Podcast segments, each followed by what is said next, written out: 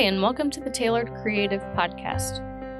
This is a show where we have creative conversations about any and all topics, sometimes with a guest, and sometimes you, the listener, are my guest.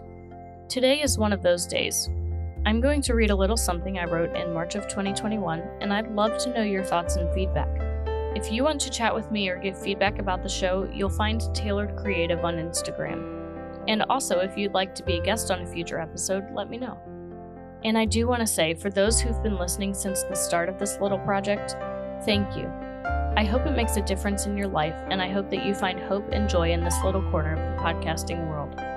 All right, here's what I've affectionately titled, The Present. Every season change, I feel it.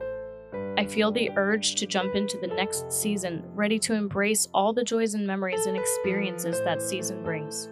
Right now, it's still partly winter. It may only be March, but the lingering snow on the ground, fluctuating temperatures between freezing and semi-warm, fifty-degree days and freezing temperatures at night, and lack of new buds on the trees remind me that it's still winter. Meanwhile, my body is flooded with memories of spring. The warmth amidst the cool breezes, the sun seeming a bit brighter, little pops of green on the trees, the early wildflowers that appear before any other beauties from the ground, the brown hue in the grass giving way to a rich green. It's like I can taste the changes coming, but they're not here yet. I'm forced to wait, forced to sit in this moment right here, still wearing gloves and boots outside, thank God for warm clothing, cuddling up under a blanket inside, and nature still looking a bit bleak before spring's big arrival. It's this waiting that I see in other seasons too. In May, when summer is on the horizon, but spring flowers are still blooming and there is still a slight chill in the air.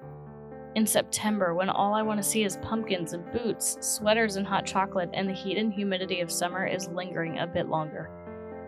In November, as darkness encroaches on more hours of the day, making me long for cozy nights by a fireplace and mornings sleeping in because it's too cold outside to go for a walk, reminding me that Christmas is right around the corner. It's a weird world we live in, the waiting game we play, the way our bodies know and long for the change that's coming. Nature around me reminds that sitting in the waiting isn't always a bad thing. Feeling the longing of what I want but don't yet have isn't a bad thing. God knew I'd need that reminder as I try to rush each stage of my life to get to the next. As little kids, we all just want to be older. The older people always seem to have more fun, more freedom, and more flair, don't they? As we get older, we wish we had a little more freedom, you know, like our parents have. We reach eighteen and we want to be independent. Independence then comes full force in our twenties, and with it, a sense that we have nothing under control. This overwhelming, floundering feeling can leave us wishing that we had the right plan for our lives, like all the other quote-unquote successful adults we see.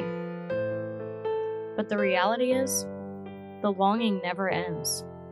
The waiting never ends. We reach the milestone we've been striving to hit only to watch the finish line move backward, and we never quite feel satisfied.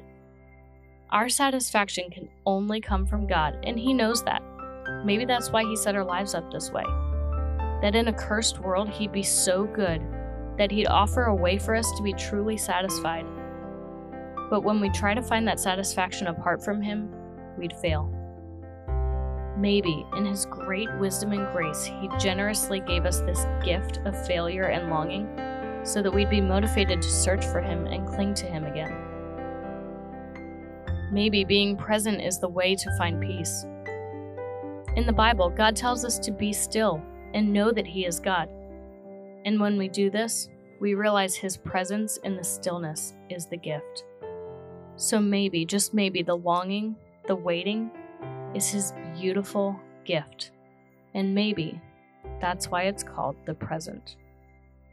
I know this is a bit shorter than my other shows, but I hope that blesses you today, and I hope that you have a wonderful day and find time to be present in the little moments.